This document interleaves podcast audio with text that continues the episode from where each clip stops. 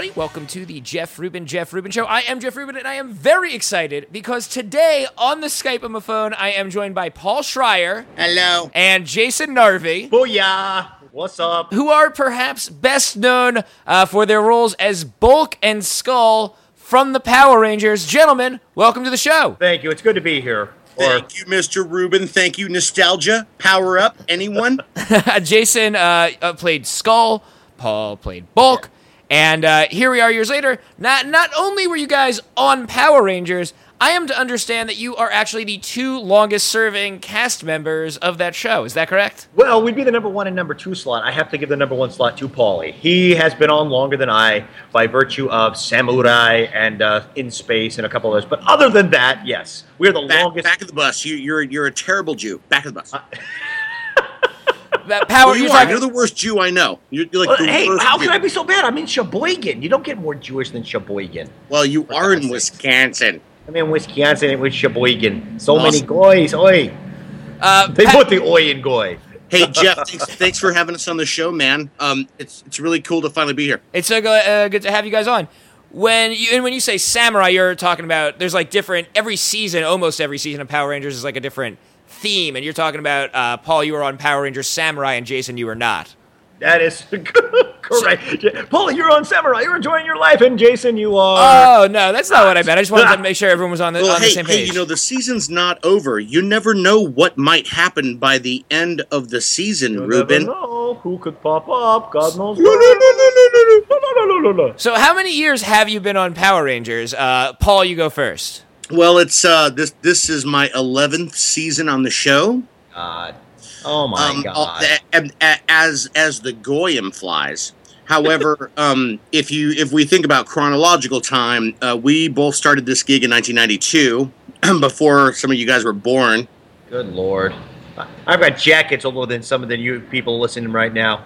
Yeah, but you know, nostalgia nostalgia is a hell of a drug, Jason Narvy, because you know, look, these this fan base, this demographic is only five years away from reaching their maximum earning potential. Bum bum bum. oh, which good means lord. we're going to start making really terrible collectibles out of poly resin, just like Star Wars, and and you can spend too much money. That's true. Wait, wait. When did you start being on the show? You said ninety two. 92. The, the show started filming. Like they did the, the pilot in what was it the fall of '92, and then they the, the we actually started shooting principal photography of the show in I think February of '93. That's twenty years ago. To do the math Good really God, quick. good God! Let- don't do the math. Don't do the math, Scott. Don't do that. Just, just, just don't. But uh, that's like about. So there must be people who are nostalgic back for you know the Mighty Morphin uh, early era of the show, uh, as well as kids that are into the newer ones too. So it's it's one of those rare things that escaped being just a nostalgia and is uh, still relevant. But think about it this way. Okay, how many shows um, did kids watch that their parents also watched that were not in reruns? That's the thing. When you Yeah. in re- or in rehab.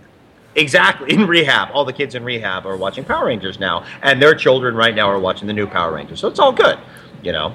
I can't even think of one. I'm struggling at one. I mean, there's probably stuff like Sesame Street. And, yeah, Sesame um, Street. Maybe I don't. I don't know. I'm struggling. I'm Well, what do you struggling. think to about? I mean, others. like what? Have Gun Will Travel was one of those shows that was on. For, oh, Bonanza was on for like twenty years. Or What What are you talking years. about? The- You're, you're speaking Greek. I, look, all I know is uh, look. I like Nine Inch Nails, and I like uh, Britney Spears. Oh, all the new ones. The kids are loving them Britney Spears. The kids are loving their Nine Inch Nails. The kids are in the, into their Nirvanas now. You know, they really So like you- that. wait a minute. Hey, tunes. Rubin. Ru- Rubin, you tell us. Yeah. How- Yeah, how, how old are you, what is- man? yeah. How old are you? Like, what does it mean to you? Yeah, like, what- sure. what's the connection there? That's a great question. I am 30, so I was 10 when Power Rangers premiered. And honestly, I think I might have been a little too old for it, but I definitely watched it anyway. Well, Uh, that's that's captive audience marketing, man. It's like three thirty. You're home from school. You're like, heaven help me. I was Yeah, talking to yeah. some of my friends uh, who are a few years younger than me, and they were like, "Yeah, I was a little too old for Power Rangers." And I was like, "Uh oh." Like, yeah, fuck you too. hey, you know, look, I, I played with my Star Wars action figures until my my dad literally like stole them and sold them when I was like visiting my mom one time. And so I, I came back and Princess Leia and you know like they were all gone and, and like I, I had the, I had these alliance wars set up between the Dude, That was there's horrible. nothing. There's nothing better than being the oldest kid playing the game. I don't care what the hell the game is. You get to decide what character you are. You can kick all the other kids' ass because you know you're like 15 years older than the rest of them. You know. So Hey Rubin, works did, did, did you have any sibs? Do you have any siblings? No, just me. Well, you know, and, and oh, that and- explains it. you know, see, see, I mean, Jason Jason had a couple of siblings, but th- they could have they could have gave two pence for his you know for his thing. Like he was he essentially was a lonely child, and and and and, I, and I'm an only And child. you're only child.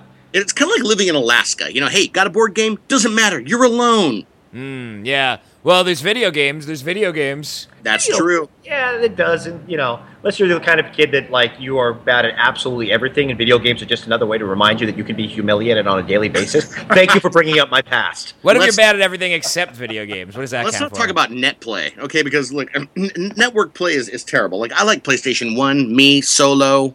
I'm alone. I'm playing PS One. What is That, that's only ch- only child syndrome right there. Totally, man. So wait, let's go back a little bit. How Okay. did you guys end up on Power Rangers? Did you know each other beforehand? No. No.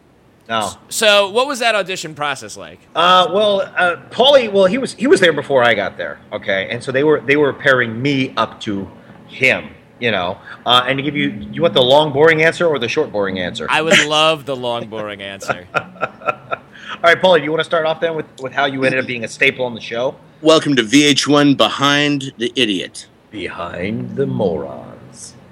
Go on. Yeah, yeah, Okay, I- so so basically, here's how it worked. Okay, in the original uh, pilot for the show, okay, that never aired, there was uh, basically no Bulk and Skull. There was a bunch of bullies, bullies one, two, and three. Paulie was bully number three. Paulie had such a great role that actually, when they had to go back and redub his words because they were filming in a bowling alley, you couldn't hear a damn thing he said. They actually had somebody else redub Paulie's lines. So in the original pilot, Paulie didn't even really have a line. But what he did have was a, a, a, witty rapport with one of our producers and writers, Tony Oliver. Okay, Paulie had a background in theater. Paulie was one of the only. I don't say that he was a great actor. Okay, and he knew how to do his comedy, but he was he was cast as a bad guy. Okay, And then, and then the same thing kind of came into play when Narvy came in um, for the audition when they realized that they really didn't want any of the other punks. They just kind of wanted to do Laurel and Hardy thing. And so when, when I mean Narvy was, I believe, the very first candidate that they saw for the quote sidekick role. And and it was it was like it was love at first moron. Like seriously. Well, Yeah. because you know that strong theater background, and plus he was covered in motor oil and had just uh, delivered a few parts for the Ford Motor Company. and his uh, what, what was Marilyn? A Chevelle? What was she? no, no, no. Marilyn was a uh, 1968 Cougar, Mer- Mercury Abs- Cougar. I'm sorry. Wow! Oh, how very apt. I never thought about it. She was a Cougar. Mm-hmm. Go think wait, what are we talking about right now? Well, we're, oh, sorry. We're talking about Narvy's old car when he showed up to his first audition for the show, like covered in oil because he had just delivered some used auto parts for his working- job. For his job. Yeah, I was working at, uh, as a Ford parts driver, and I was doing auditions in my spare time. And so they uh, they they sent me on this audition after delivering parts all day, and I was already bitter and broken and in a bad mood. I'm like, I'm gonna be a complete prick, and Punk uh, rock, man. Punk rock. total punker. And they hooked me up with Paulie, who when I walked in, I and I saw him, he looked like a badass. I mean, he really did. He was intimidating, but he came up and he was, I mean, pretty much his first words were, "How you doing? Let's get to work." You know, they didn't have a good script for us, so they they let Paulie and I basically go play together for about two hours. and you guys had never met before in your lives. Nope.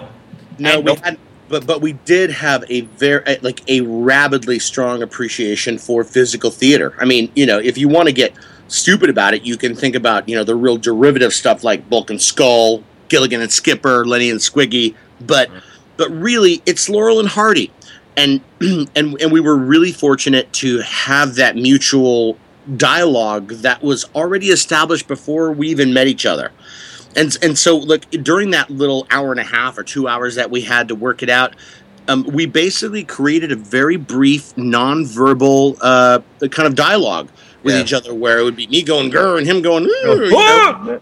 yeah so it, was, it, it worked out really good and it was instant it, it was instant success from moment one I like that. We didn't recognize each other's faces, but we spoke the same language. yeah fat and skinny And it probably goes back even further than Laurel and Hardy. Uh, you know, it's Oh. almost like a commedia dell'arte type thing, where there's just these art, these stereotypes, these archetypes. Yeah, well, Narvy God. obviously is the classic melancholy, and I, the sanguine. Were Bulk and Skull and that role of comic relief was that always part of the plan for the show, or was that something where they saw you and they liked your performance and uh, they were like, we can use this to kind of counterbalance the show? A little A, a little A, a little more of B. I mean, they, they didn't know exactly what to do with the comedy. Bulk and Skull were only in about five or six episodes, actually. in so the they thought a lot. 40 Yeah, the first Yeah. 40 initially, right. In the- yeah, exactly. And so what they did is they put a lot of the comedy on the Power Rangers. Like they'd morph and something would go wrong and they'd land in the command center and they'd all fall on each other. Oof, oof, oof. Uh, and they al- al- also expected there was going to be a lot of comedy uh, with them at the juice bar and Ernie. Okay. Hey, hey Kimberly, Kimberly, don't do it. Don't do it. kid. I remember Don't- Ernie. Ernie's the guy that runs the restaurant, like the, the That's right. the bar, the Max that you guys all hang out at. That, that's God- right. The late great Richie Janelli, man. God and he's rest his soul. may God rest his soul, man. And and and he was a funny guy, but it didn't work with the Power Rangers. They had to be heroes, you know. They wanted to look up to it. So after a few um, episodes, Chaim Saban actually saw the footage of Paulie and I, and he said, I quote, and I apologize if this is a uh, PG-13 show, but he said, "These guys are fucking morons. I want them in every show." And I then they went them. back. I love those guys. I, do that laugh. Do that laugh, Paulie. Do that laugh. No, beautiful. They, they always do that to love, but you will not get the raise.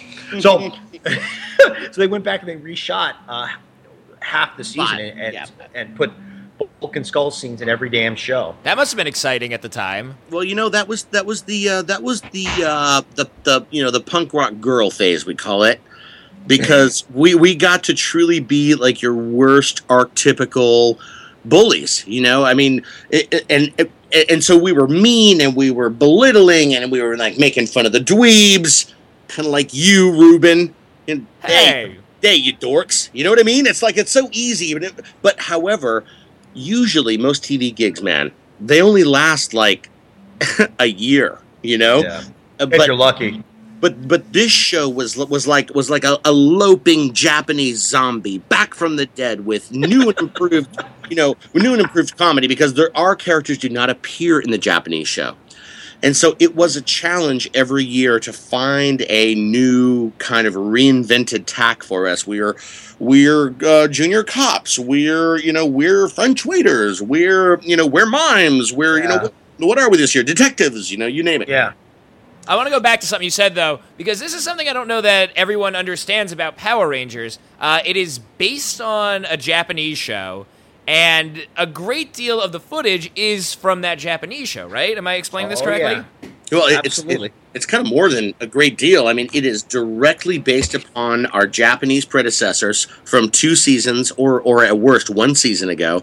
Let's let's all give the shout out to Tomi, Uh, sorry, sorry, Toei, because you guys, um, all of you, all you punks, all you young punks, you like you think it's nostalgic for you. This show has been on the air in Japan since I was a little boy, and it When- aired in when we first- 1972. Yeah, I remember when we first started Power Rangers, that show was already 20 years old. And I remember us saying, oh my God, come on. You Oh, it's never gonna work. There's no, it'll never work. Nah, 20 weeks if we're lucky, for God's sakes. 20 years later, good God. But wait, that is one show that Power Rangers is based on, and that show keeps evolving to involve ninjas or dinosaurs or samurais or whatever the theme for that Exactly. season is. Every year, every year they, they have complete turnover. They clean house. Correct. People, uh, they got very angry when we got rid of the original Rangers. Well, we kept the original Rangers lineup. At, I mean, we, we kept the original costumes for like four, three years, something like that. We kept the original lineup nearly two years, three Yeah. years. That's much longer than they ever did in Japan. So we kept we kept we kept our, our our original cast for as long as we could, and that was a real departure from the Japanese show. Only about after five or six years did they did they want to return to the paradigm of new dorks, new robots every year, Yeah, except for, And- except for Bulk and Skull. except for Bulk and Skull, because they didn't know what they were going to do with the, with the comedy. That's the thing, you know. They, I'm sure they wanted to get rid of us more than we care to realize, but you know, they didn't know what they're going to do with the comedy. Hey Jeff, Another did, Jeff, did you ever stumble across the show during the Disney years? Uh, maybe. I mean, I've definitely seen it. I'm. be lying if I said I was a regular Power Rangers viewer for 20 years, but I was always aware it was still on and, you know, vaguely curious about what, what was happening with it. I don't, I'm not sure when the Disney years were, though. well, there, there, there were about That, that's seven on purpose. Exactly. There were seven or eight of them, and and and Disney was really confident in their casting, and so and and the actors were were quite good. However, you can't climb a mountain that hasn't been written. So the actors often suffered from you know from the schedule driven um, weakness of the comedy in the scripts. And, and so you know they didn't have the, the comic relief characters in the show during those years. You and guys were not there. Cor- Yeah, yeah, because Narvy No, had decided and that that's- he needed, a, he needed a PhD. But how does that work just mechanically? How do you. Sorry, there's like a loud noise now. That is an Oh, RF. great, yeah. That is RF interference of some nature. Yeah, that's that's that, that, that's me being at Starbucks, and it sounds like there's a vacuum cleaner going on. Uh, Tell you what, this is what I'll do. Tell you what, let me step outside. Let me Yeah, step take your outside into laptop the outside in the street. Let's see how this goes. That'll be. Yeah, let's see how this works out. Okay, here we go. Here we go. I hear some. I Here hear we some go. Wisconsin Public Radio. Hi, thank you for listening to Wisconsin Public Radio. Ah, Wisconsin. Public- Okay, here we go. Now I'm out on the street. Is that better? It is better. Oh, It's a- awesome! because it's like five degrees outside. So that's It's a man on the street interview now. Is it cold outside? Well, you know, for me, I'm from California, so of course it's freaking cold. You know, but it's only, it's only like uh, it's like 45. You know, it's not so bad. So you know, Jeff, like a- after 20 years, we uh, we recently did the Power Morphicon convention for the the third biannual uh, g- gathering of the dorks, as we call it, and we're two of them. And it was so cool to see all of our old friends, all of these diehard super fans, and there are some super duper fans out there. And we're and we're really realizing there's this kind of you know this, the skinny tie comes back in every decade or two, and so you know we, we there's there's the next few years that we are the skinny ties, or at least one of us is the skinny guy. Ooh, I like that. Actually, we have a really big announcement. Um, I, I I don't know if you know this, Rubin, but this is Bulk and Skull World Tour 2013. What is that? What's Bulk and Skull World Tour 2013? Well, it's it's it's nostalgia power up. You know, it, it is it is us traveling the country, going to comic book, toy, and anime conventions, and meeting a bunch of the people that were so kind as to wait through all of that kung fu just for a little good slapstick. And so we we are going to be traveling the country in the next twelve months, and uh, and we're going to be at a lot of events. And you'll have to uh, keep your eye on our Facebook so you can see where you can find us. And if you don't see your city in our schedule, then you have to like do a stalker thing and like you know call up the people running your local convention and tell them that you have to have us. Say, I need my Bulk and skull. It was very slapsticky what you guys did for the show. Uh, and you were talking about how when you first auditioned or when you guys first met, that you were just coming up with stuff. Was that how it worked on the show, or was that uh, tightly scripted? Was that we came up with stuff? No, no, no, no, no. It was loosely scripted, and we were kind of the uh, cheese whiz that held the sandwich together. You know what I'm saying? I mean, uh, What kind of sandwich is that? it, a Cheesy. big bird sandwich is what it was. Cheese, cheese turd, cheesy turdy. Was. But, you know, I mean, it varied. It, it kind of ran the gamut, Jeff. It, it- it- like there were some bits that, by their very nature and the skill of the writers, and there are some of our writers were really, really great. yeah, And but eh, like when you work for Saban, it's a it's a trial by fire. Like there is a certain there is a Saban way eh, when you're working on the show. Like Chaim wanted to see a certain type of coverage from the directors. He wanted a certain type of actor playing the roles, and he was very set and very cool with us, and so he wanted us in there. But um, the the writers, because of the schedule, you know, because of the deadline driven nature of television, sometimes we just got the shaft, man. You know what I mean? It's like like we, we would get wacky, you know, Easter bunny costumes, but they were covered in they were like pin laden because the costume department didn't have enough time to actually Yeah. make a bunny costume for a fat guy, which is unrentable because it doesn't exist. well, in some ways, we suffered from our own success. I mean, I think the that you know sometimes the writers will be like, "Oh, I'll do this," and you know they will make it funny. That that's what they will do. That is their job. That's Um, that, I mean that's where we ended up, right, Narv? I mean, Yeah. but, but you know there was there was guys like Sperling and I mean a, a few of the writers like really had the the had the the zeitgeist of it, um, and and they were and they were really able to put us into scenes and give us. And here we go, right back to acting 101, Narv. Yep, yep. Give us the objectives. Dr. Narvy, right? Wait, I mean, because Jeff, without an objective, the idiots are just morons.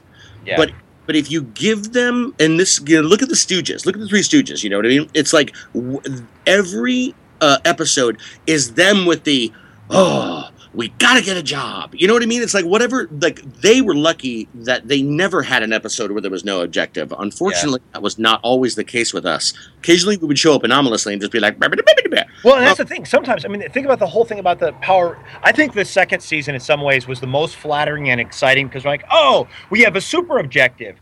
Well, we had a super objective, but a super objective, going back to freaking Stanislavski, you can't play just a super objective. You need smaller objectives in a scene that gives you enough that you could attempt something to achieve that objective and either succeed or fail. With Bulk and Skull, you always fail. So if they give you something too big, you, you literally are falling in space, like Paulie said. But if they give you something small, Paulie and I could be at our best, and that's where the great act, uh, uh, directors and writers came in. Is they would find small little things that we would have to um, uh, unwind in within the shot. You know, the old. Uh, as you always like to say, Paulie, the, the penny glued to the, the sidewalk, and Vulcan Yeah, I mean, to pick it up. look i love that gag because it is the it is the quintessential boil down of it doesn't matter where you put it that gag works you know like and that doesn't even really need any a plotline connection now Right. at, at its best we were connected with the a plotline characters we had the very you know minimal relationships obviously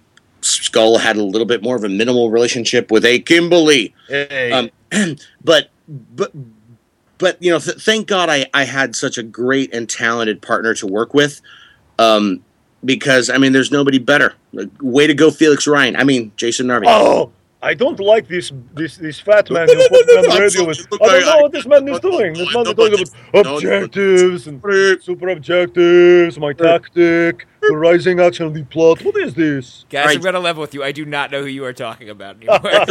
that's all right well felix ryan plays jason narvy skull's son oh, Son, Spike. Spike is my little bastard. That's I- what he is. I've done some Hey. research. Uh, I've done some research in the past few days. Yeah, Spike is your son. It's Skull's son, who Bulk is now training in the ways of the samurai. If I'm There you go. understanding You, you, Jeff Rubin, you have stepped into a larger world by doing your research and knowing exactly what the world is and how it comes together and how we are all, how, um, how you say, interrelated. um. In wow you're like you're like sotto voce the, the, the, the russian thief I, Sort of I- I'm Russian I speak. also want to go back to that uh, that super objective you were talking about because if I'm not mistaken, I know what that is too. That's uh, in the second season. You guys were trying to uncover the identity of the Power Rangers, right? That's right. That is absolutely right. You know, and again, it's this this giant black hole that in an episode to an episode you have, you know, basically just shtick. Here, it's it's a big thing that they'll never achieve and therefore fail the end of 30 minutes. That's that, that that's you know that was fun. But then when they put us in the p- police academy, somehow now we had more objectives in a scene by scene basis, and that's also about the time that they figured out we needed a third person. We needed a Moe as opposed to just uh, you know, I guess Curly and Shemp. I don't know. Um, but they gave us a And that was Lieutenant Stone. that was Lieutenant Stone exactly. And what they found was that if you gave us a, a, a third person, a third antagonist above the already wacky antagonist, Bulk and Skull, you had someone that was always pushing them to those smaller objectives and giving us those smaller moments where you can make shtick really funny. I think it's kind of cool though that over the years, Bulk and Skull have this arc where they start out as bullies and they start out as mean and they're um, just kind of punks, I guess. Really, kind of shitheads, frankly. And then uh, over the over the years, they uh, they really gain a sense of responsibility and they work for the police force and uh, eventually become like decent guys who even from time to time help out the Power Rangers. Yes. Yeah, we- Was that fun yeah, to play that arc over the years? yeah the 30 seconds we got to kick ass and count down to destruction yes I watched absolutely. Countdown to Destruction uh, j- again just this week. Uh, you know, gotta give huge ups to the Morphin Grid wiki. I did a lot of great research, and uh, Nice. it mentions that that's like a big episode for you guys. So I, I checked it out, and that one is awesome. That episode is great. It's like. Um, I guess like all is lost and like society is fallen apart and like the villains have won and the Angel Grove government has failed and people are like gathering around campfires, Red Dawn style. It's Uh, dark. it's very dark, and then You guys are like, no, the Power Rangers have always been. They've never let us down before. They'll be back. And then at the end, there's a like the villains want the Power Rangers and they'll leave Earth, and it's this thing. And right before the Power Rangers give themselves up, you guys kind of pull like a Spartacus move, and you're like, "I am the Blue Ranger," and like lead society in turning the tide against these aliens. See, that's the thing. When you have the people that are already heroic, doing heroic things, who gives a fuck? You want the Hey, guys. Hey, hey, I'm What? right here. Don't don't curse at me. Oh, I'm sorry, Paul. I'm on Nickelodeon. Oh shit, I'm sorry. Okay. Oh hell. Oh crap. Oh, I didn't want to be a nun anyway. Look, when it's the guys that are the downtrodden already, the guys that don't have the strength, that find the strength to do the right thing. I mean, they don't even have a moral compass, let alone the physical strength to do this, and yet they step up to the plate. That's something we can identify with. And I think So- you, Who, who hey Narvy? Who directed that? Florentine? Who who, who directed that? That no, that wasn't Isaac. That was um, uh, Kui- Koichi? it may have been Koichi, I think. M- Maybe Koichi and uh, Jonathan. Oh, But- I don't know if you're the. But you know, the, the the fact is, like the whole Spartacus thing, that was in the script. But the part where we got to actually kill some cogs in a three second fight scene, Cogs are kind of like the latter day putties. correct them Just Yes. for people that are trying to follow but, along. but yeah. that but that wasn't and and we were like dude this is this is the, this is the penultimate this is the end of the arc for us like we can die fat and skinny and happy if you'll just let us kick ass for one minute just one minute. and and and the producer was kind enough to let us rock it Yeah, you guys like kind of toss around. I thought you were gonna get morphin coins at the end or something. It was getting So do pretty. I gotta say though, I mean, you know, when, when you think about it, there, there was many times in, in season one where, you know, way back in season one, even though we were loving being the bullies, where, where we were like, maybe one day we will be the, the, the heroes and the Power Rangers. Thank God that never happened. yeah Thank well God you know, to the look, end. every every time a fan brings that up to me man you should be the the, the brown shit sh- sh- chicken grooving ranger you know uh, like no i i don't Chicken Group Ranger. Well, you know, I mean, in in the samurai, in the sam, in the super samurai season, there's like one episode where there's like wacky, you know, the standard, you know, Ju Kaku Maku Saku Ranger, where they have the anomalous, eh, you know, fifth or sixth character that comes in. It's a, an old woman or a fat guy or you know what I mean, or somebody with one leg, you know, and they come in. And, and they and they turn into a ranger for one episode. And it's it's like a profile in courage. It's like Anton Apollo Ono Oh, he wow. might not kick ass, but he probably will. Let's watch. You know, so um, so but but the the fact is, if you become a ranger, uh, face it, you're gone, man. You're- Later.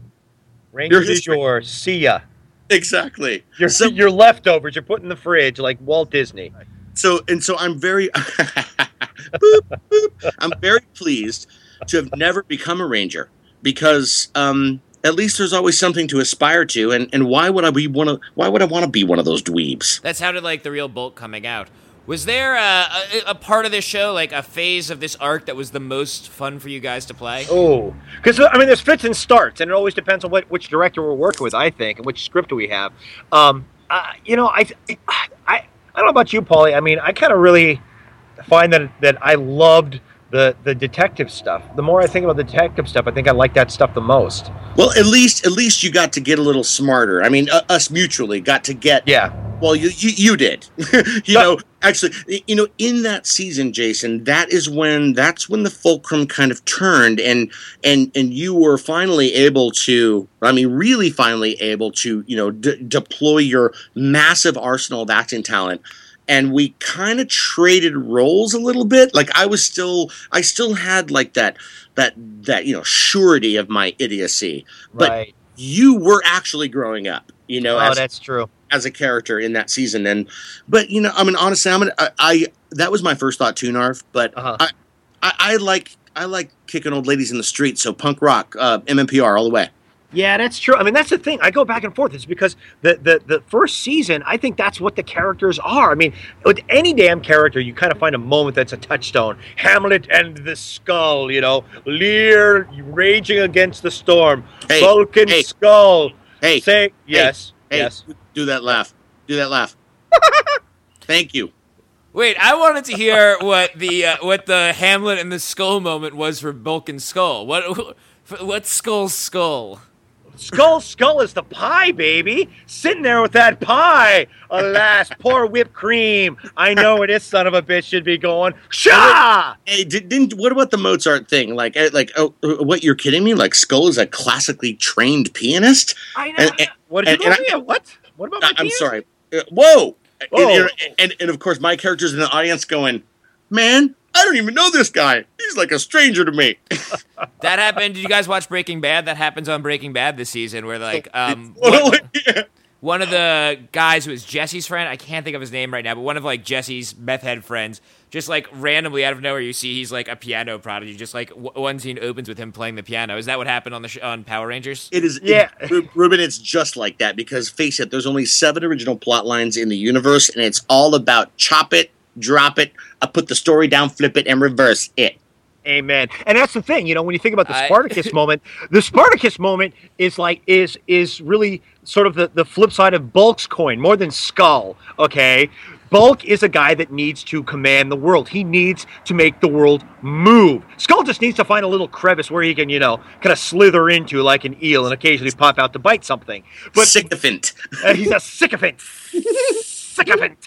You know? So so so Skull being in the Phantom of the Opera is perfect. Bulk as the the advocate for Spartacus, I forgot what the character's name was in the original Spartacus, that is Bulk. That is his ultimate moment right there. You know what I'm saying? Yeah, and that was like that was uh, 15 years ago. So, Yeah. um, ever since then, it's been a very slow, lazy roll downhill. And that was the episode Countdown to Destruction. What was the deal with that episode? It seemed like a very big one. Zordon sacrifices himself and like his like time juice like cures all the bad guys or something.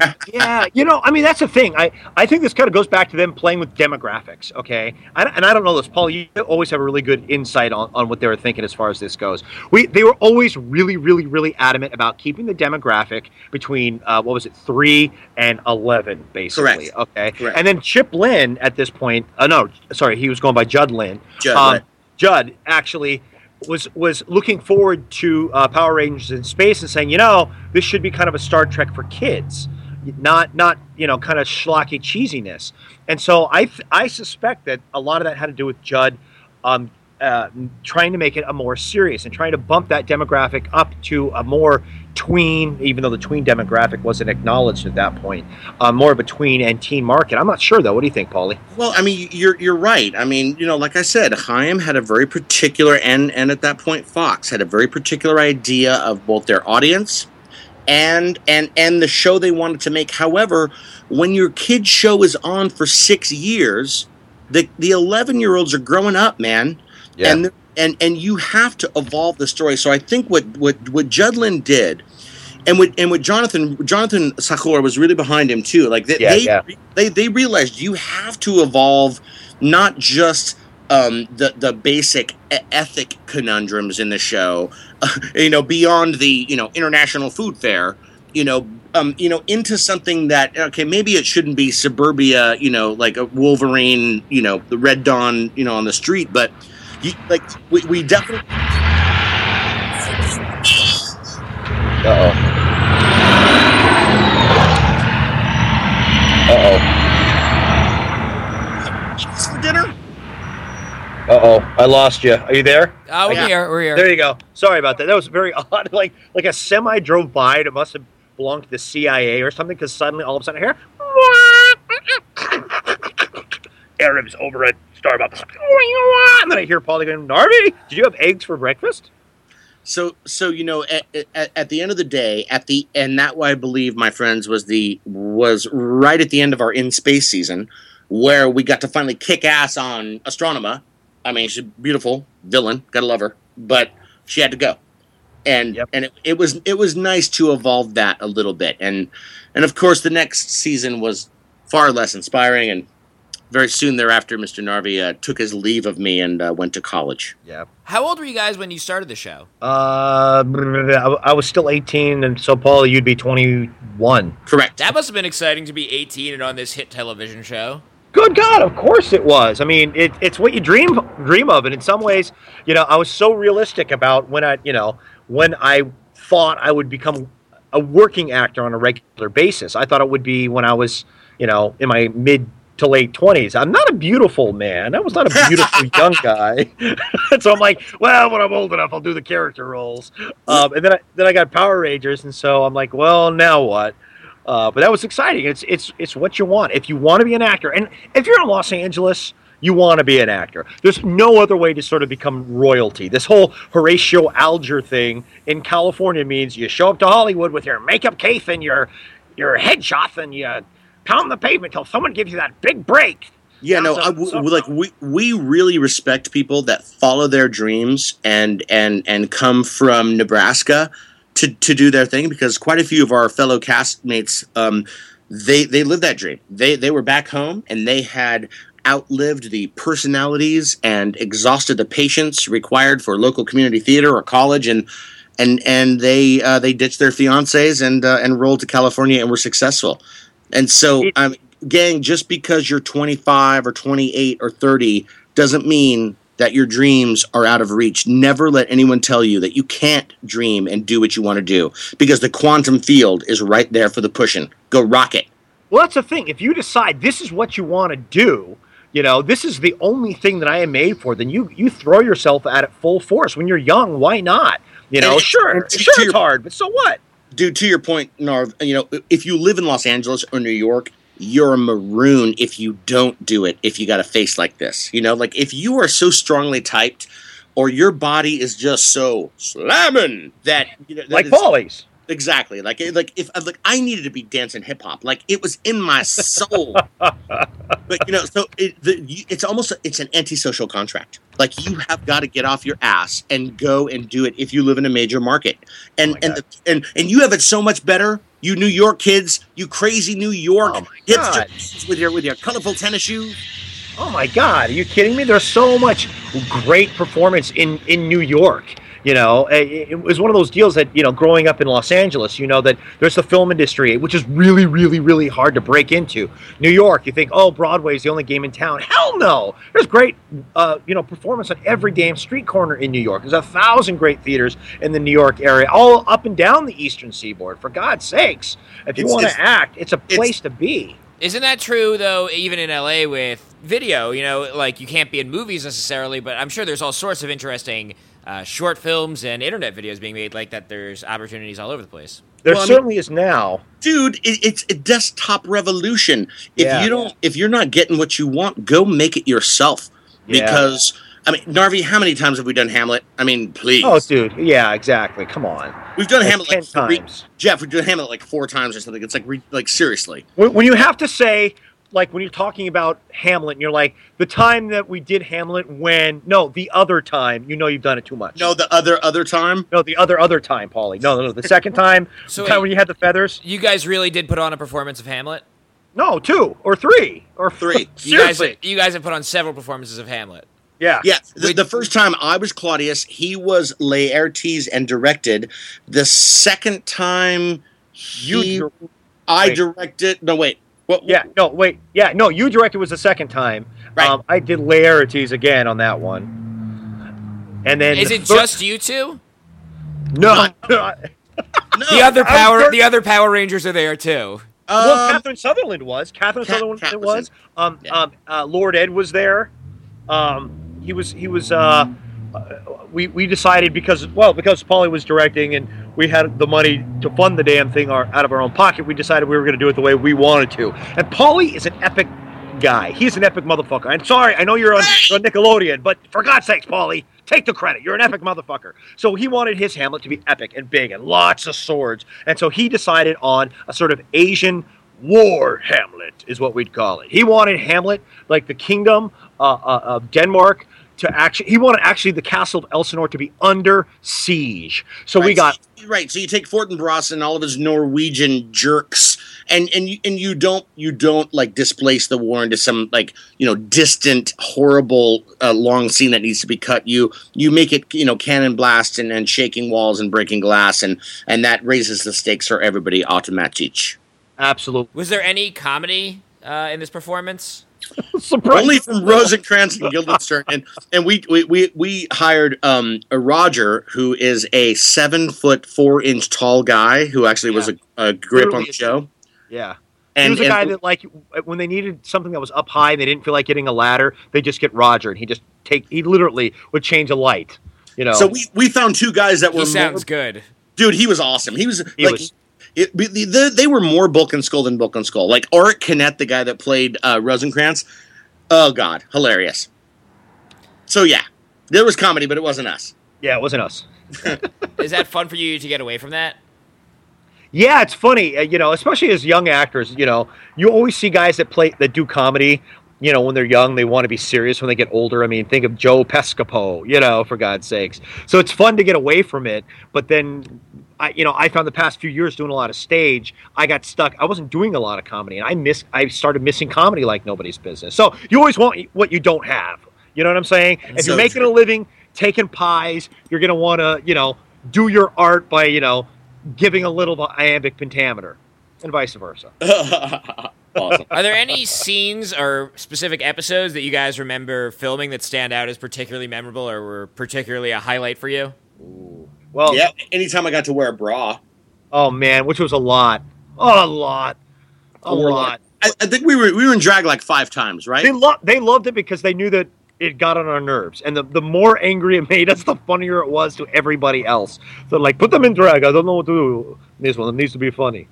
You guys also did like a lot of it's a lot of slapstick, a lot of like physical action. Was there one that was particularly demanding? Um, you know, I do I do seem to recall one, and I don't remember which episode it was. We filmed up at Bronson Caves where we had to do back falls from above the camera and have to flip onto our backs. And for whatever reason, they put us up on platforms, and we started off like ten feet up and would flip onto our backs. And it wasn't until years later I'm like, why the hell did we do that? That was completely uncalled for. They couldn't see our faces. because we're Bulk and Skull, and and you make no name actors do their own stunts. I mean, what good are they? What, what good are they to you if they don't? I just thought they would, I don't know, break our necks and then, you know, have to replace us. And Lord, well, I guess we're cheap. Semantics. Semantics! Fat and skinny guys on every corner. Hey, I'm anti-Semitic, and that didn't really matter to me. Also, a lot of gross food stuff. A lot of just the like mayonnaise. Oh, there's one where we had a where, where, this was, I think, first season, um, where we, I had to put, uh, like, way too much, what was it? Oh, no, it was supposed to be mayonnaise on Paulie's back instead of, um, instead of, uh, suntan lotion. But instead of mayonnaise, like, oh, we can't do mayonnaise. That's disgusting. Here's two quarts of yogurt. Put that on his back. that was nasty. That was that. But the good thing about food gags is that the food doesn't go away after used. It kind of sticks around for the rest of the season, or two seasons, or three seasons. We can Yeah. enjoy a sandwich in the Yeah. fourth season that was schlepped on us on the first season. Yeah, it's so true because you know, I mean, my character was always in that leather jacket, Rubin, and so like that biker jacket was great, but it only lasted about eighteen months because every year, year and a half, it would like physically stand up on its own and say, "Take us to your leader." And then we were like, "Oh God, th- there's too much yogurt on the jacket. Get rid of it," and and we would have to get a new one. So at the very end of the of my tenure on the show, uh, the costume designer um, uh, Danielle said, "Hey, do you? I know you're like you're done. Like, do you want to buy the leather jacket you've been wearing for the last two years?" And I was like, "God no, God no, it's nasty, nasty, nasty." And then just this past year, a fan came up to me or emailed me, and she was like, "You will not believe what I got. I got your Oh, leather jacket." Yeah. It was like, "Oh, little baby Beavis, uh, I'm so sorry for the yogurt smell." She's like, "Is that what that is?" This is like 15 years ago, Rubin, and this jacket still reeks. Oh yeah. I mean, the health code, the health department probably showed up at that chick's apartment and gave his jacket a B rating. You know what I'm saying? In addition to uh, rubbing yogurt on each other, you guys also both directed episodes of the show. Is that correct? Uh, not entirely. Paulie directed. Oh, I'm sorry. I thought you both did. Narvy, we- assi- uh, Narvy assistant directed, and that is just as good. Believe me. Is that right? That is true. I did assistant direct. I wouldn't say it was as good. It certainly is as hard. That's for damn sure. Well, that's what I'm wondering. What are the challenges of directing a show like Power Rangers? Okay, well, uh, here, here's the deal, Jeff. I mean, they they're like, okay, it's really nice of you to aspire to directing. Um, it's on. We start tomorrow. Here's the 22 pages you have to do. And oh, by the way, the Rangers have all been changed into children, and you can only work them four hours of your 12 hour day. So the rest of the time, it's going to have to be really bad, tall people standing on their knees, and you're, you can only shoot over the shoulder because you will have lost the children three hours ago. So, because of the you know damned child labor laws, you know, Damn and, unions. and and in general, the the major pressures of of shooting television, um, look, you know, I only cried twice working on Power Rangers in in literally 16 or 17 years of service, and it was when I was first ADing for Shuki, and and when I was directing. Like, but but the first AD thing that that is what made me cry the most because it it's it's it's it, nearly insurmountable, Rubin. Like you can't do it. Like they, they you gotta. It's like a square hole. It's a round peg. It's like It's ridiculous. And, and get it done quickly, get it done now. Do you realize, Rubin, there are people whose job, I mean, when you talk about your first AD, your second AD, your second second AD, each person's job is to schedule out just enough crap to make sure the stuff gets there. The, the second second has to make sure, uh, starting at 6 a.m. in the morning, let's say on Monday, needs to start looking towards 6 a.m. on Tuesday. Needs to start saying, these are all the things that the director, assistant director, and uh, uh, uh, screenwriter all need by tomorrow morning. I need to find them. I need to make sure they get there. That is then turned off to, to the uh, second AD, who makes sure that they all get to the set on time. Who tunes to the first AD, who makes sure it gets in front of the director for the camera, and then the director who finally gets to play the nice uncle. You know, you know, when you're in a feature film, Jeff, you can like the, the director of photography or the DOP. He can, you know, he can he can rub his chin and play with his beret and smoke cigarettes for you know three hours while they're setting up just the little teeny light to kick the the off the plant or something. You know, but in reality, television kind of it, it goes a little something like this. No, it, it kind of goes like this. You set up a scene where you have two rangers talking to each other, or two groups of people talking to each other, right? And you set up in the morning, it's eight o'clock, set the camera up looking east, and you've got one group of rangers over there, and then you realize that you haven't even gotten through that side of the coverage, and it's already lunch. And there's the thing: there's at least five Power Rangers, isn't there? So you need masters, you need mini masters, you need close-ups, you might need a reaction shot, and then So- you're going to need to turn so- it around. Yeah, so so what you learn to do eventually is you don't turn the camera and the crew and all the lights and the trucks around. You turn the camera five degrees, keep the same lighting setup, grab two bushes, stick them in the background, grab the other actor, stick him in that spot, switch the side of the camera, the outline is on, and action! Because it doesn't matter.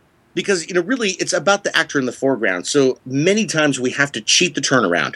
And that's those types of efficiencies are, are, are where it's at in television. But all of that stuff is stuff that applies to any TV show with a demanding production schedule. Is there something specific about Power Rangers and all the monsters and the fact that half of your show is a Japanese television show that you have Yeah, no control yeah. over that makes it uh, especially difficult? Absolutely. I mean, I think you just named it all. I mean, you got an entire second unit that is in full swing as much as a first unit, okay? And everyone on that unit is Japanese. And those are the ones that are going to be doing the costumes and the flips and the stunts and the explosions, okay? Good luck with that. Let's make sure that matches up with the rest of the footage and action. How did No, that work th- just mechanically from a from like a story perspective? Do you have to watch the Japanese episode every week and then write your own episode around it? Yes. Originally, yeah. Yes. it- well, in, in fact, even right now, today, like they're in New Zealand smashing their heads against a desk, trying to shoehorn some Gokaiger, some Gokaiger stuff and, and some other season stuff into into a format that uh, will actually make some sense. My God. And, and, and I'm sure they're going to do great. So, yeah. Hey, hey, dude, Jeff, I got two words for you Green Ranger. Green Ranger, okay? How many Power Rangers are there? Go ahead, Jeff. Ready and go. five. There's Five, five. okay. Oh, yeah, that's exactly what they thought. And they started writing the show and casting the show and filming the show. And then they realized, oh my God, around, sometime around episode, oh, I don't know, 11, in walks in this guy called the Green Ranger. Dun, dun, dun. You know what's really kind of messed up about the Green Ranger is that in the Japanese version of the Green Ranger story arc, he kills his parents before before Oh. he even enters the show. Yeah. And of course, we can't do that on Fox. You know what I mean? I, wha- I mean, this seems like a crazy idea trying to use. Had that been done before, using uh, a foreign show as half of your show? I don't think so. I no, it hadn't. I mean, that was their, their innovation, wasn't it? I mean, they it, it was being done in cartoons for years and years. That's you know, sure. And that was, I think, Chaim's great innovation is he put the math together. He said, "We, we can see their mouths. Why, why, why cannot we do this with American actors?" But And- wait a minute, and- the, the yellow one has a penis. oh well, then we, the, we what, what what we do is we, we um, Shoot! uh, shoot, shoot, and shoot. And action!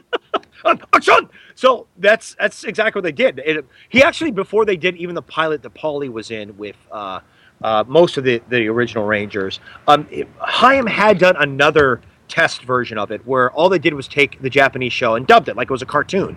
And from that one, they realized, no, you know what? We cut it out. We put in American actors when they're not in the suits. You know, this is this is why. You know, some people always ask, well, are the Power Rangers? Um, hang on, I'm gonna wait for that to pass Harley are the. Power Rangers cap- capable of of doing stunts? Because you never, you know, they you have the Power Rangers fighting the putties in the parks, but the best stunts are done in costume. The answer to that is yes. The Power Rangers were completely capable of it. David Yost was a was a wonderful gymnast, and so was Amy Jo Johnson. Um, and uh, you know, Walt was a great dancer, and he could move really well, so he learned the, the kung fu very quickly. Um, and Jason David Frank, to this day, I wouldn't mess with that man. But the problem was, of course, you know, is this whole thing is you need to shoot and shoot fast. Holding, holding, holding for truck. And and the late great Thuy Twang. Uh, sorry, Thuy Twang. Thuy, sorry, Thuy. Trang. She was a she was a trained civil engineer before she ever started in the Power Rangers. That was our original Yellow Ranger. May she rest in peace. And so she would be like, mm, "That that whole rig you built, that's going to fall down." I didn't and know then he was a civil then- engineer. Yeah, no, it, she was she she really tried to keep it under wraps because you know she didn't want to offend the grips. She was a sweet gal. I got to tell you, Thuy was. She was She so was awesome. sweet. She she she'd make your cavities hurt. I mean, It's cool that you guys have obviously maintained such a close friendship over the years. Do you still keep in touch with these other cast members? yeah, Yeah. some of them. Yeah, we definitely do. Uh, you know, and, and some of them closer than others. You know, um, you know, we talked to Kat, Catherine Sutherland uh, on a regular basis. Uh, Johnny Yong Jeff, Bosch. I, I, I've been on the show with seventy-five Power Rangers. Oh, holy go! You know, it's it's like a high school reunion. Hey there, you whose name I don't remember. Good to see you, buddy. Good to see you. Hello, my, hey, my dear, how are you? I'm good. What's my name? Uh, Uh, well, it's not like we dated. Uh, Do you have any idea how many episodes you've been on? Yes. ooh. How many? Uh, for, for me, Oh. I, I I believe that I am at uh, 320. Wow! No, no, you're higher than that, man. Really? No, yeah, you are because uh, How I, high? How high am I? so high, Paul. You must have done probably closer to about 410. I'm going to say that. I'm going to throw that out there. It's great that it's you're it's fifty off. That's like uh, it's two full seasons of uh, of most shows. Yeah, give or take. At, at a Yeah. certain point, uh, Rubin, it turns into a fugue. You know what I mean? It's like it's it's It just keeps going and going and going and going and going. For God's sakes, how many weeks are there in the year? How many years are there in one's life? That's how many episodes we've done. bingo. It sounds like a grueling schedule, though. Oh, it, It was is. hard, no doubt.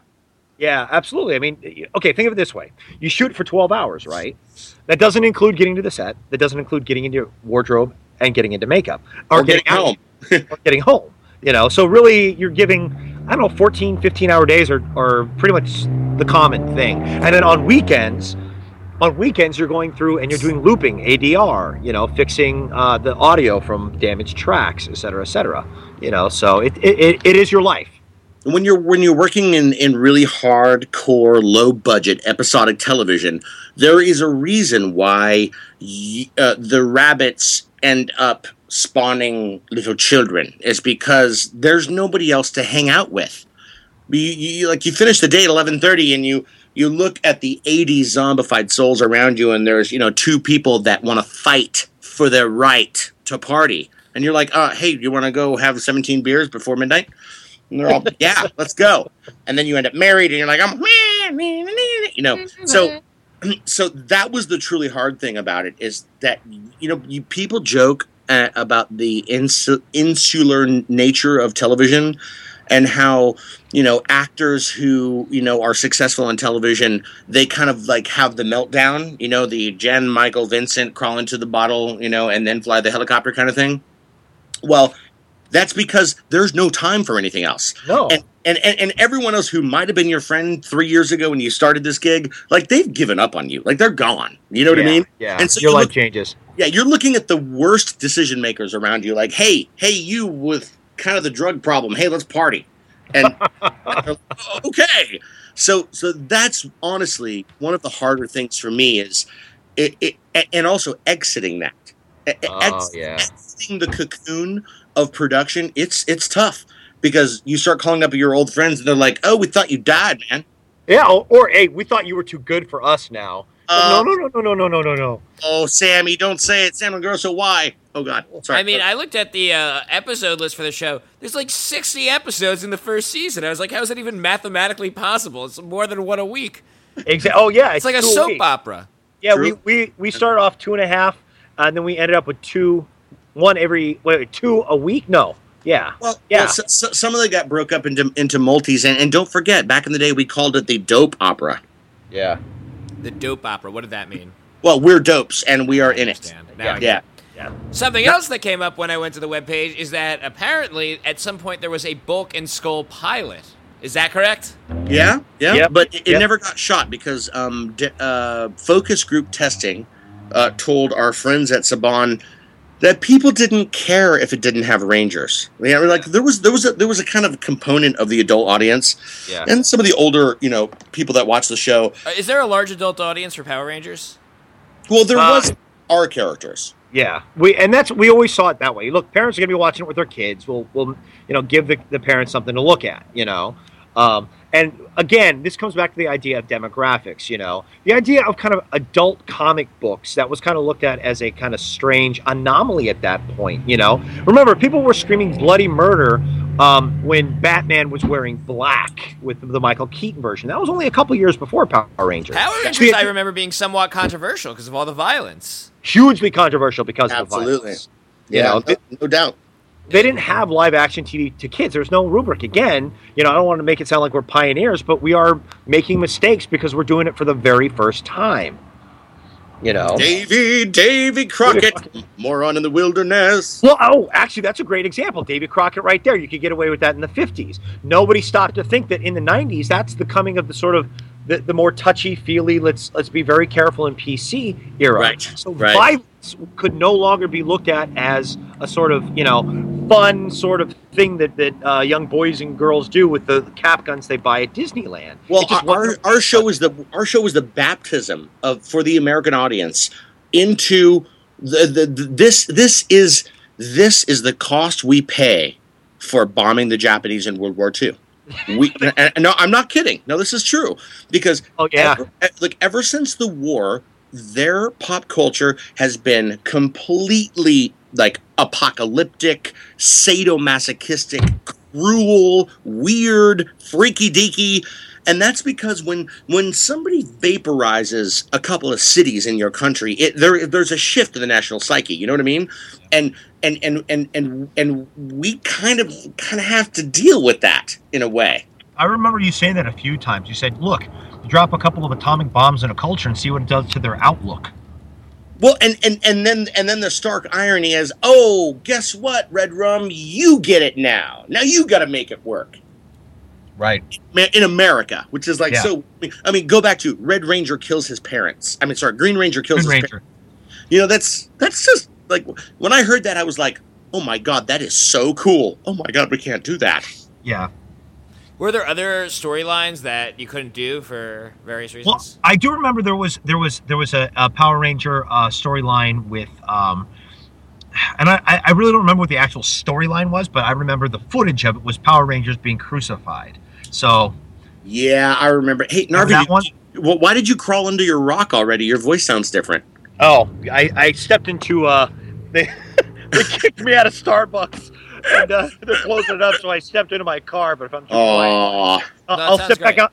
I'll go back out to my street. I'm back out on my street corner now. It sounded it sounded fine before too. Oh, did it? Oh, thanks, Paulie. Thanks. So, so It Jeff, it did you're, you're you're really cutting to the heart of the matter. You, do you have any more like really edgy questions for us? uh, well, I don't know. I mean, I, I'm interested in the role. I don't know. Were, were these edgy? Were these very edgy questions? No. Oh well, I mean, you know, in, in the latter part of our little, you know, nuanced interaction here, for sure. I mean, I mean, you you know what you want to ask. I mean, I mean, at least you haven't asked the really uncomfortable questions. What's the really uncomfortable questions about Power Rangers? Why did the Power Rangers quit the show? Why did you change your cast? Yeah, why did you know? Oh, I don't know. I mean, you kind of talked about why they changed the cast. I mean, it's been on for 20 years. I think that's something. Uh, I think that's like you can get assume why. I don't know. I'm not interested in like dirt. I want to know what it's like to be Bulk Skull to have this really unique role on uh, this legendary show. Well, I tell you what, I mean, being caught up in the maelstrom of pop culture and having it happen around you, um, th- like there, there was an Elvis factor, you know, that like we did this Universal Studios thing in, uh, at Universal Studios in Hollywood, and we you know walked out on stage at the Universal Amphitheater, twenty thousand people in the audience, and a sea of flashbulbs engulf every part of not only your vision but your peripheral vision. And I look over at the skinny guy, and I'm like.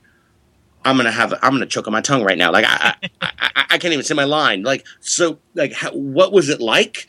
It was a blessing to have such a wonderful partner, and and it was and it was damn good timing, and and and a really uh, a, a very strong vision, a, a vision of fidelity uh, for for Haim Saban to stay committed to the show, to sell Margaret at Fox, to have her son, thank God, like it, and and to have us be number one worldwide in two weeks, and and uh, you know there's so few uh, you know actors out there get to live uh, the that the thing that they seek, and and don't get me wrong, every one of you unrequited geniuses out there in the world uh, you know, I, I, I am, I will carry your bags anytime because, you know, I, I'm kind of, you know, s- slack jawed, half ass kind of a dork that's, that stumbled into a really good thing and, and then, uh, and then took it seriously enough to keep it going for a long time. I, I think Narvy and I both feel very fortunate.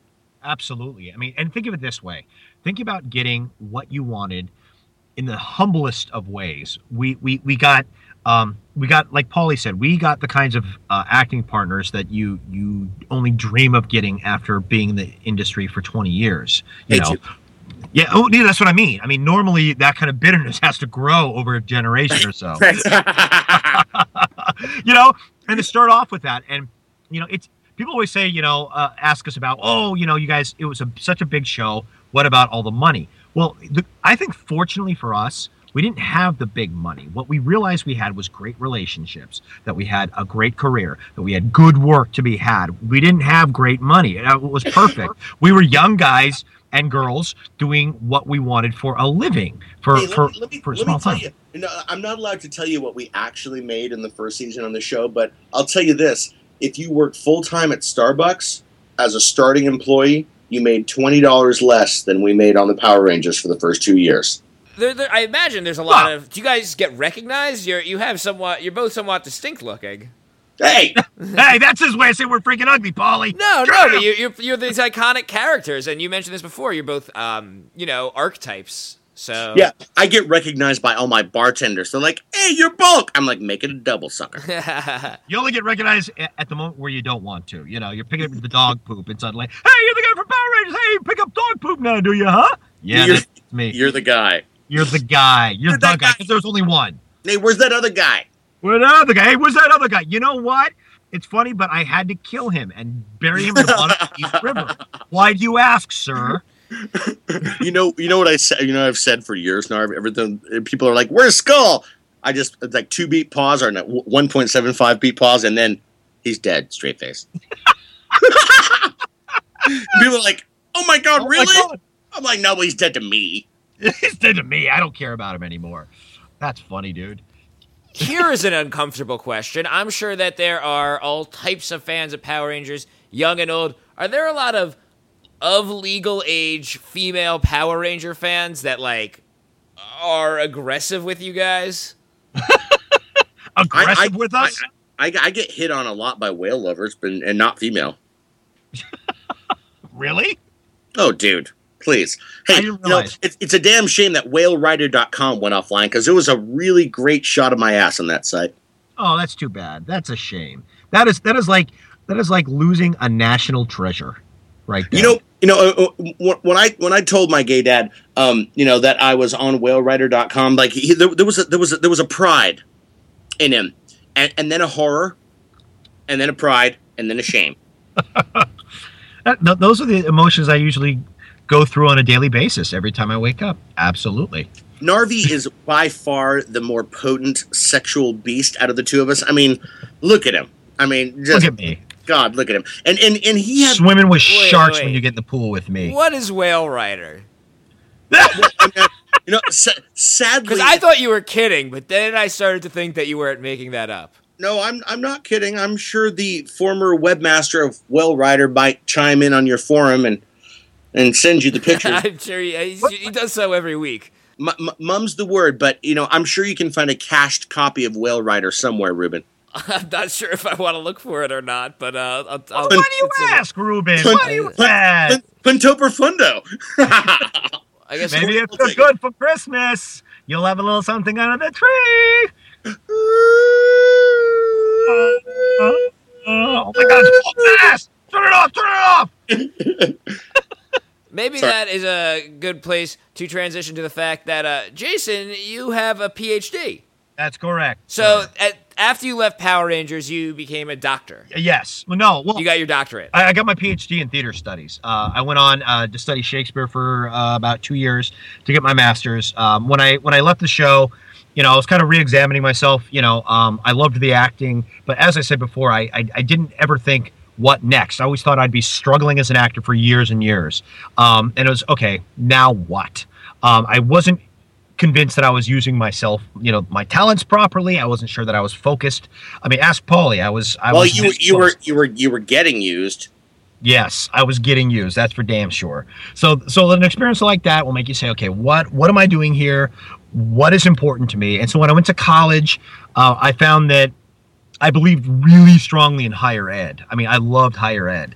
Um, don't get me wrong, man. I got my I got myself kicked around and kicked out of junior high and high school, so I, I didn't have a love for you know the public school system. But higher education, I love this this think tank. I found a, a, a- group of people that were committed to their art, to their their study, to their sciences, and just loved it and breathed it 24 7. I said, fucking A, man, this is something I can dedicate my life to and not throw the baby out with the bathwater because I believe firmly in in in theater and acting and all the stuff good stuff that Paulie and I had had explored together and developed together. And I'm like, man, this this needs to this has to not die. And so I needed a way to fold the two in. The PhD was the way to do it. It, it's so rare, Narv, for for somebody in our vocation to actually get their desire so early in their career. Yeah. and and and and then you kind of had like this kind of like this uh, this oppos- this opposition reaction where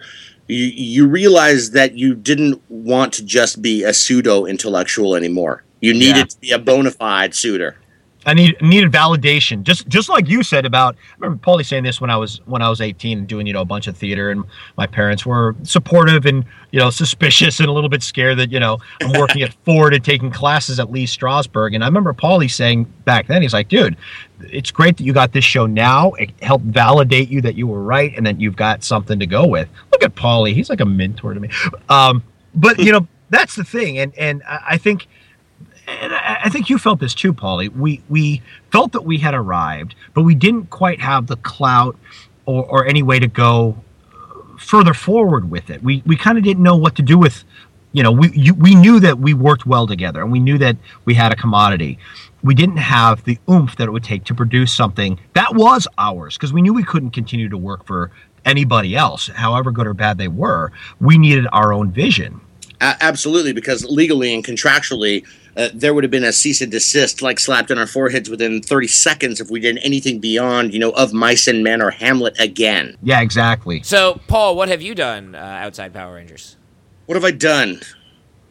Good Who, like- lord, what hasn't he done? Who, who have I? Who have I done? What have I done? What are you Uh, up to?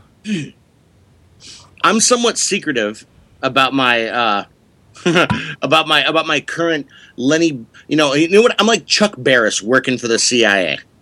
Um, um, in in the in, since the year 2000, when I left the Power Rangers series the first time, I uh, spent four years uh, sweating under Joe Giuliano at the feature animation camera department at the Walt Disney Animation Studios. Cool. That sounds fun. I counted I counted a lot of frames, and and Brandy made me give away a lot of chocolate, and then and and I, and I served coffee like a pro, and and then um, I did a couple years on a uh, something called Project Tomorrowland, in which uh, we were uh, the company was focused on putting ten thousand uh, accountants out of work worldwide. And so we implemented the SAP back of house business process software. And then after two years of that, they unceremoniously rolled me off, and I was fortunate uh, to join an amazing team. And I am uh, creative director at Gentle Giant Studios currently, and have been there for eight years. What is Gentle Giant Studios? Well, what am I? Google? Get a book. well, while I got you here, no, I'm not. I'm not going to answer that question because you know what? Look, I, am giant and I'm gentle, and and so therefore um, uh, we get to make really cool stuff um, and and obviously, since I'm on Power Rangers Samurai currently, I've had two jobs for the last two years, which has been a little weird. Good lord. Yeah. And here, here's the thing, Paulie. Uh, Paulie is one of those people that if he never went into acting, if he never went into anything creative, he would be a great leader. He is great at at uh, uh, pushing a a business forward. I mean, he's got all the makings of greatness for God's sakes. He would be the best damn producer that I that I know. So, well, Gentle Giant dude, if I would never would have been an actor um, for vocation, I, I, would have for the rest of my di- days uh, truly acted every day like I didn't want to choke the shit out of people. Yeah, which would have been your be- best acting role ever, for God's sake. so with Gentle Giant, Paulie is kind of the, the guy who who he is the artist. Uh, who helps the artist make what Gentle Giant makes? Quite frankly, I think that's a, well the easiest way to say it. Well put. What does Gentle Giant make? stuff. Everything. What do you want? what do you want? We'll make it for you. What do you want? How much you got? You, you, you want a giant King Kong? You want uh, Tonto Lone Ranger busts? You want uh, some 3D scans from all of the Harry Potter movies? Dude, seriously, IMDb, Gentle Giant Studios, and the list is it's it's it's it's it's retorted. So wait, Retorted. it's like it's like props for movies. It's like art. Well, it's like this. It's basically yeah, it's art. It's it's three dimensional pop culture art, whether it's stuff, whether it's a giant King Kong that's standing over Tower Records on Hollywood Boulevard, or even a Christmas ornament that's got Boba Fett. Gentle Giant creates Kurt these Adler, things. The Kurt Adler Company, New York, New York, and, and and and these days, these days we have we have our hands in a lot of fine art stuff. We are very fortunate uh, to work with my nemesis, uh, Robert Williams, um, the uh, creator of Juxtapose magazine, as well as uh, Brian Donnelly, also known as KAWS, coming out of New York with his amazing uh, tonal. Uh, barely legal riffs on other people's characters and and we get to work with a lot of the really big galleries around the world. We've got a piece going into the lobby of the London Film Museum in a few weeks. That's uh, designed uh, by uh, by my captain uh, Carl Meyer, and there, there's a lot of really cool stuff happening. And so, bas- basically, I, I facilitate for uh, really great art directors. I facilitate art directors that are better than me and make sure that they have their assets and make sure that we don't uh, piss clients off twice in a row. Man, I bet that's something that came up all the time on Power Rangers. There is so much like random weapons and monsters and Good costumes God. and stuff on the Power Rangers is so is so product driven. I didn't even realize it till I watched it. Uh, I was at my friend's house, and his mom was watching the show with us. And what the the moment where the Power Rangers take their weapons and create the bigger weapon, she's like, "Good God!" She says, "It's a commercial for the weapon." Like, no, it's not. She goes, yeah, it is. Look, there's a freeze frame of the one toy. Then there's a freeze frame of the second toy latching onto the third toy. Then there's a freeze frame of all the toys come together. It literally was a commercial for the toys. I went, yeah, yeah, bitch. Like that never you- occurred to you while you were on Power Rangers. Never occurred to me. You know, Again, Bulk and Skull. Yeah, Where, where's the toys at? Yeah. Were there ever any Bulk and Skull toys? Oh yeah. Yeah. Are you guys in any of the video games? Yeah. Um, we did a couple. We did a couple yeah. of the. Not, like uh, interstitial stuff. Yeah, exactly. You guys should be like mini games in between the main levels. That's how I right. going yeah, That's what I'm saying. Play me, baby, play me. That's that's. But it would be everyone's favorite part of the game. It'd be the part of the game that everyone remembers. You know, like the football level in the Tiny Toon Super Nintendo. Yeah, game. Exactly. Like that. like, d- don't hose the Pasadena Convention Center with whipped cream. But oh, eh, eat beer. oh, wah, wah, wah, wah. oh, lawsuit. It's funny you, you made the noise. That's like you guys on that show. You, it's very like Mickey Mousey, where like every step you take is like a womp womp womp womp. Are you are you aware of that when you when you're like filming it? Well, Um, Ron Ron kind of did that, right, Narv? Yeah, yeah. Ron did that. Who's Ron? Well, it- Uh, Ron Wasserman, the uh, the the uh, the composer uh, right after Shuki, who the composer that did all the real work, you know, uh, on the show. Like we we were pulling so many cues off of each other, Jeff, uh, that were very subtle, physical, vocal, breath cues. That we had to do big moves so that we could sync up the big reactions together because they wanted it bigger, bigger, bigger. Yeah. And so it was a natural kind of progression. And at the end, it did get a little bit like, Long. Yeah. know, Look at and, again, Disney took it a step further when they uh, started re-airing the old Power Rangers. They started adding in literally like Batman-esque, bam, splat, biff kind of stuff. It was terrible. That's interesting. They re-edited old episodes of Power Rangers. They did. and They put Yeah. graphics in them. Literally Oh, wow. graphics, giant graphics that would say "Biff" or like the food fight one. Skull yells "Food fight," and they had the words "food fight" come out of my mouth. Food fight. Uh, it's not that's it's not cheesy enough. We yeah, do- Power Rangers Yeah, is a very exactly. subtle show. It needs Yeah. to, some of it needs to be spelled out. I, Disney also did that with um these like classic Disney cartoons. They took these and they took them and it was like cartoon kablam. And it's like these classic classic Disney cartoons. And they added like voiceover where they're like, "Uh oh, look out, Goofy, kablam!" that those voices that you're talking about that, that are added in later anytime you see a movie where you think you can actually hear one of those voices in the back of your head anytime you picture all the guys around the boardroom discussing how a scene should go and there's 20 of those people deciding how that committee is going to turn out you're watching something that's going to be mediocre right there baby art by committee. Go back to the Soviet epoch. If if you failed, um, they airbrush the top part of your body out of the family Christmas picture, but your feet stay in. That's interesting that they recognize though that it's a 20 year old show and that they may need to update it a little bit uh, in certain regards. But that's that, that right there is an admission of defeat, isn't it? They're like, I mean, come on. They're like, ah, this this twenty year old thing is not going to work for new audiences. Doctor, Leave it at that. Leave You it right there. You and you and your opinions. But- I'm not saying but the won't. new ones still work. So the show must have changed in some way. The show must have evolved to the point um, where it still works, and they don't need to do anything to the newer episodes, and it's still popular. So, well, it's it, it's it's now actually Jeff returned to its true custodian, Jonathan Tzachor and Chaim Saban, where these guys know the show. They the the fact that the Samurai season harkens back so strongly to the MMPR days of the show, um, and and you know to varying degrees of success, admittedly. However, w- th- there's there is how does it harken back? I'm not familiar with Samurai, so how does it harken back to the? well, uh, it, it's there's a spirit of fun. There is an immediacy to the action. There's a There- there- simplicity to it. it, it is sim- it is it is simplicity. We're they're not trying to do Star Trek light, you know, and that's really what those Disney years became. It was like, you know, somebody who's not bald yet saying "engage." Oh wait, boing, boing, boing. You know, you know, and the leading cast trying to do the humor. Like it was nice to have a couple of seasons where we could just have a couple of dumb guys and and our heroes just rocking it. You know, so so definitely after after um, Chaim thankfully got the show back from Disney. And hey, look, Jermaine, I love you, but you know what I mean? It's like the Disney brand and the Power Rangers brand, like the whole violence, the legacy of the violence, it just it didn't work.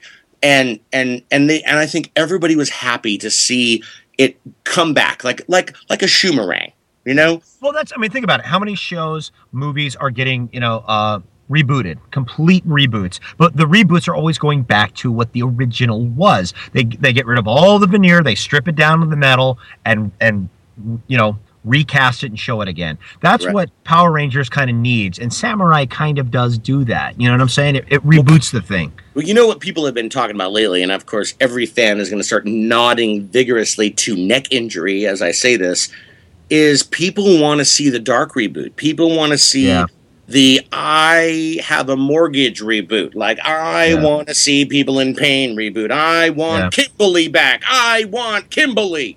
So, you know, like, and, and I think if if my friends at Saban Brands um, have their ear to the rail, they will uh, they will take this cue in the next two years, and you'll see a bit of a darker turn in the show. But exactly, it's all about understanding that there is a demographic that is no longer three to eleven that loves Power Rangers, but has seen all the old ones and wants to see new with with their new aesthetic. I mean, and Jeff, they're- for God's and sake, kids, right? yeah, exactly, Jeff. w- what would you think of a new dark reboot of Power Rangers? I'm Darker. interested. I'm definitely interested. I got to admit, I'd, I'd be curious what that would be like.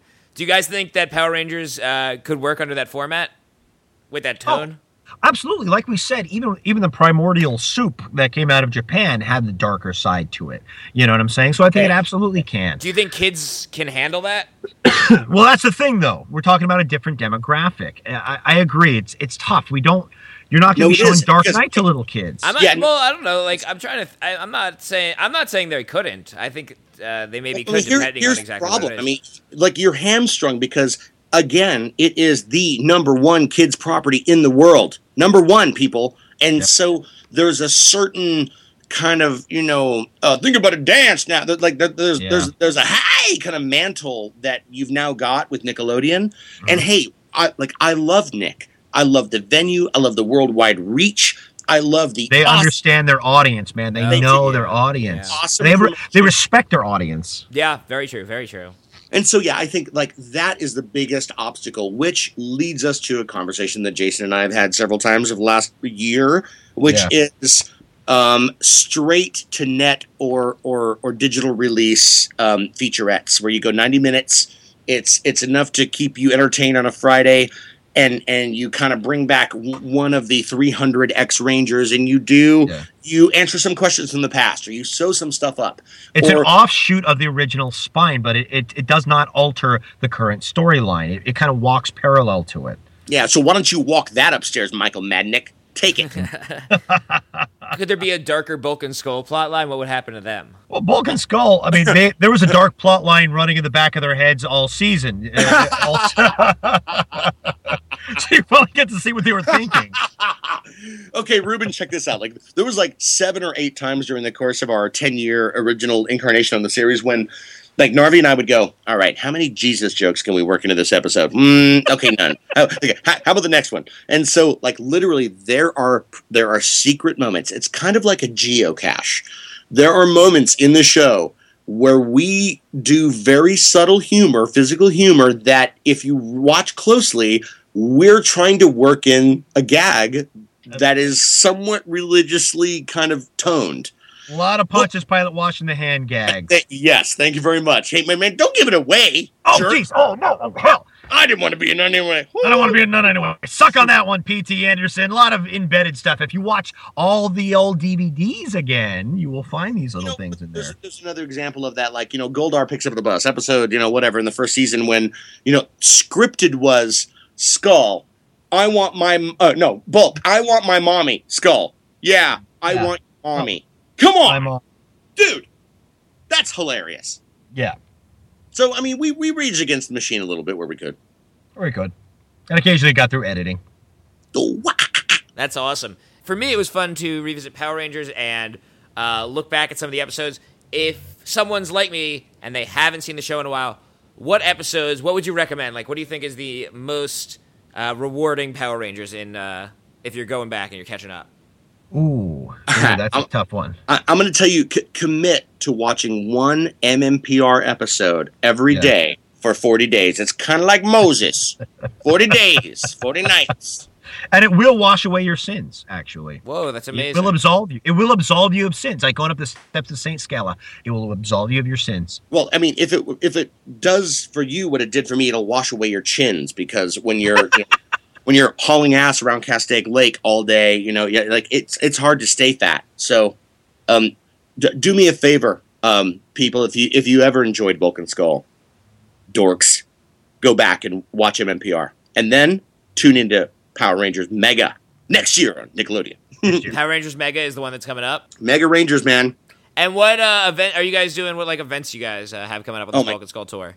Dude, there are there's like 20 different conventions that we're doing. We Yeah, are I don't working remember at this moment. No, we're we're, we're working with our um with our our dangerous assistant sidekick slash manager Rob Zakowski. We call him Rob Z. I thought you were going to say Lieutenant Stone for a second. no, hey, Greg Doug, you're our manager. Greg now. Doug. Greg Doug. I haven't heard that one in a long time. Good Uh, God. Greg, Greg Bullock was a wonderful. Greg Bullock was awesome, but he looked like he, his name should have been Doug. So for the first, I think, week that he was on the set, we're like, "Hey, wh- wh- where's Doug?" You mean Greg? Greg Doug, whatever. So Uh, dude, he- Unfortunately- dude, I did it to his face, and he was like, uh, Pa- "Paul, my my- my name is um, G- Greg, not Doug." I was like, "Oh, how about Greg Doug? Is that all right?" He he hates us. he hates us. It's to be it's tough to be a straight guy next to these two jerks. Well, where can you uh, get the tour dates? Where where can people look it up? we're gonna start Well- posting them on on, on our uh, are. on our personal web pages. That, that also known as the Facebookery. And where are those? Like, how can people get there? Oh man, I don't know the address. How about uh, f- Facebook.com, Jason Narvy and Paul Schrier. Got it. You just go to Facebook. Is that my and look for name? You know, I don't know mine either. I'm always just like, and there's a Facebook fan page. You figure Thank it out. God. Well, actually, your rap name is Jarub. Jarub. I don't feel like a Jarub. No, like not you. I mean Rubin. Yeah, I think that's. Oh, I see. Giroux Or I- is a little close to Ja Rule, don't you think? I, well, I don't know. I mean, I mean, everybody's riffing off of something, man. Like I I- like I like the I like the Rubin cube, but that is derivative in itself. oh, the Rubin cube. That's pretty good. You. Thank you very much. Because guess what? You're so square right now. You don't even know what's going on. Oh my God, that's that is me. That's me. I'm the Rubin cube. Thank you very much. Well, guys, uh, this was it's such a pleasure to talk to you guys. It's, I think it's so cool that you guys. Um, I don't know. It was these these iconic parts uh, in this very unique show, and it's it's a really cool piece of uh, pop culture history. Well, I'm glad you liked it, man. I'm, I, I'm, I appreciate you reaching out. It was, I had a lot of fun with you today, and we will do this again. I think maybe in your neighborhood next time. Yeah, we'll just we'll have a reunion. Oh yeah. We'll have a reunion, baby. We'll have a reunion. Well, thank you so much for doing it. It was a blast, man. buddy. Keep in touch. Hi, Jeff. Later, bro.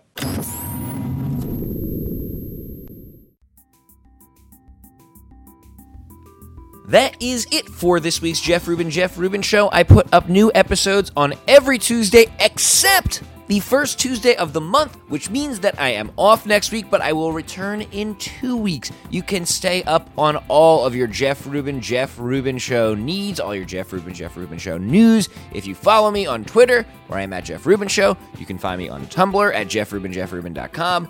You can find me on Facebook. We talked about how to do that during the episode, so you already know about that one. You know, this episode uh, started because I posted a poll on my Facebook fan page and I asked who you guys wanted to hear on the show, and one of the top answers was someone from Power Rangers. So that Facebook fan page, it's kind of a two-way street. Uh, I'm sending information to you, but you guys are helping me too. And that goes for Twitter. You can tweet me, you can email me, where I am Jeff Rubin at jeffrubinshow.com. I'd love to hear from you. I try to write back to everyone. And of course, there is youtube.com slash Jeff Rubin, Jeff Rubin. I'll be back in two weeks. Got some really exciting episodes planned for November. I'll see you there. Bye.